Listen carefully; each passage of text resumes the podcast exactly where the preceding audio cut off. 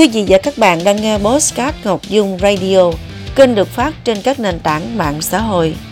Đây là bản tin thế giới, gồm có các nội dung Lỡ đất tại Indonesia tìm thấy toàn bộ 9 người mất tích còn sống sót. Indonesia yêu cầu mạng xã hội X gỡ bỏ các quảng cáo cờ bạc trực tuyến. Singapore, cảnh sát tiêu tiền từ thẻ tín dụng trong ví nhặt được lĩnh án tù. Kết quả ADN xác định thân phận tên tội phạm bị truy nã gắt cao nhất ở Nhật Bản. Trung Quốc và Mỹ tăng số chuyến bay chở khách giữa hai nước. Thái Lan tạo mưa để chống hạn hán và ô nhiễm. Khả năng xuất khẩu gạo basmati của Ấn Độ sụt giảm do sự cạnh tranh của Pakistan. Sau đây là phần tin chi tiết. Thưa quý vị, ngày 29 tháng 2, giới chức Indonesia thông báo lực lượng cứu hộ đã tìm thấy toàn bộ 9 người mất tích còn sống sau vụ lở đất xảy ra cách đây 3 ngày tại tỉnh Nam Sulawesi.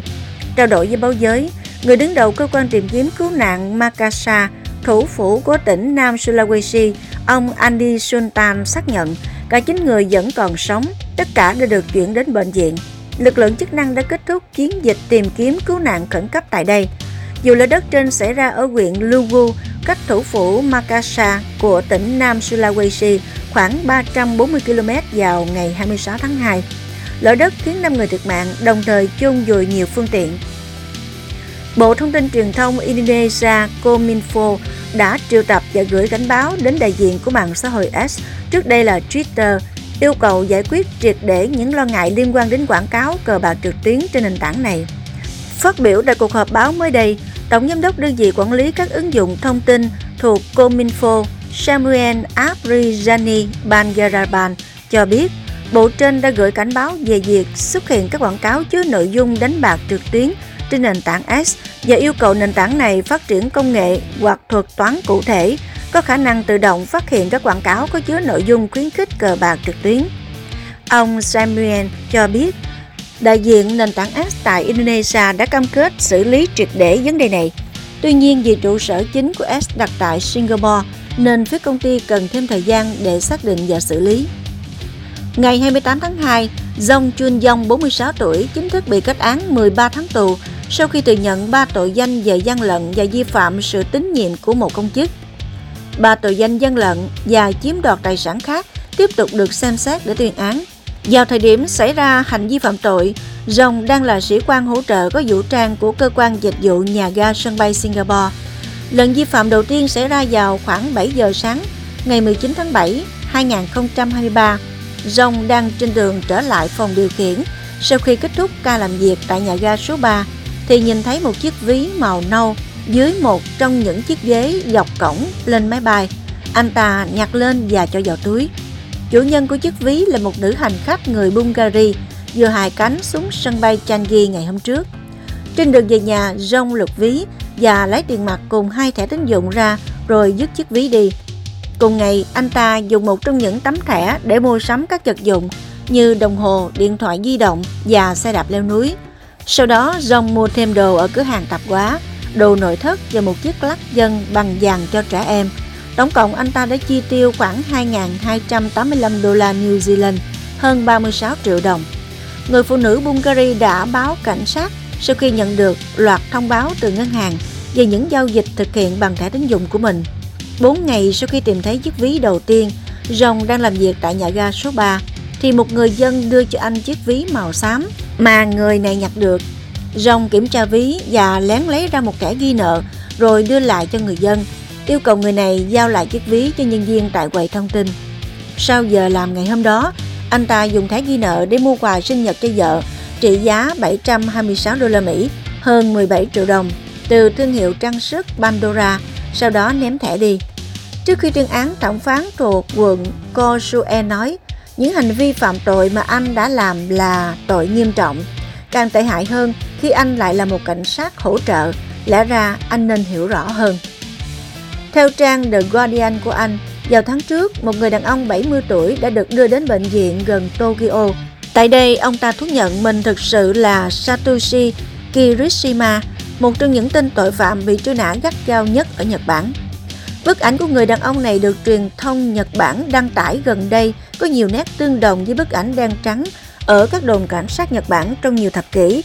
Đó là bức ảnh truy nã Satoshi Kirishima, một sinh viên đại học đeo kính mỉm cười với mái tóc dài ngang dài.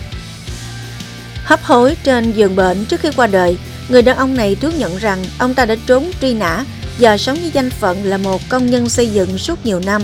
Mặc dù đã chia sẻ thông tin chi tiết về gia đình, tổ chức mà ông hoạt động, nhưng phải đến tuần này, bằng chứng ADN mới xác nhận rằng bệnh nhân mắc bệnh nan y thực sự là Kirishima, thành viên của một nhóm cực đoan gây ra vụ tấn công làm rung chuyển Nhật Bản vào giữa những năm 1970.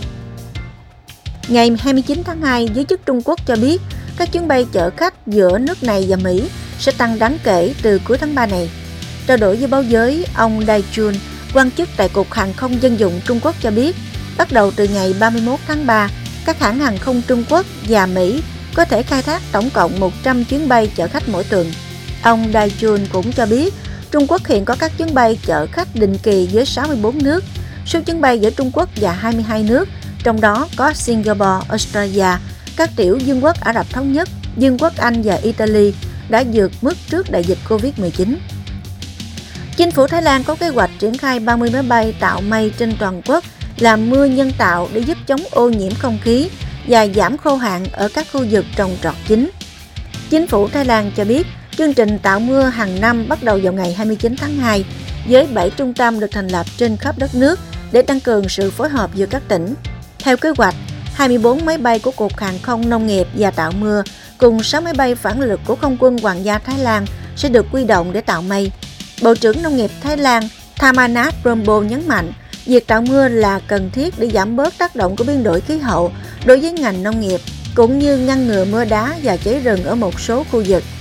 Các nguồn tin trong ngành lúa gạo nhận định xuất khẩu gạo Basmati của Ấn Độ có thể giảm trong năm 2024 sau khi áp sát mức cao kỷ lục vào năm ngoái, do Pakistan đang chào bán loại gạo này với giá cạnh tranh nhờ sản lượng phục hồi. Ấn Độ và Pakistan là những nước xuất khẩu hàng đầu loại gạo này sang các thị trường như Iran, Iraq, Yemen, Ả Rập Xê Út, các tiểu vương quốc Ả Rập Thống Nhất, UAE và Mỹ. Các quan chức trong ngành cho biết xuất khẩu gạo Basmati của Ấn Độ trong năm 2023 đã tăng 11,5% so với năm trước đó lên 4,9 triệu tấn, gần mức cao kỷ lục 5 triệu tấn đạt được vào năm 2020, giữa lúc nguồn tin từ Pakistan giảm và các nước đẩy mạnh tích trữ. Trước đó, vào tháng 8 năm 2023, Ấn Độ đã áp đặt MEB đối với gạo Basmati ở mức 1.200 đô la Mỹ một tấn, trước khi hạ xuống còn 950 đô la Mỹ vào tháng 10 năm ngoái. Nhờ vậy, hoạt động xuất khẩu gạo đã phục hồi. Tuy nhiên, xuất khẩu gạo Basmati của Ấn Độ bắt đầu chững lại trong tháng 1 2024 và có thể giảm hơn nữa trong thời gian tới. Vừa rồi là bản tin thế giới. Cảm ơn quý vị đã quan tâm theo dõi.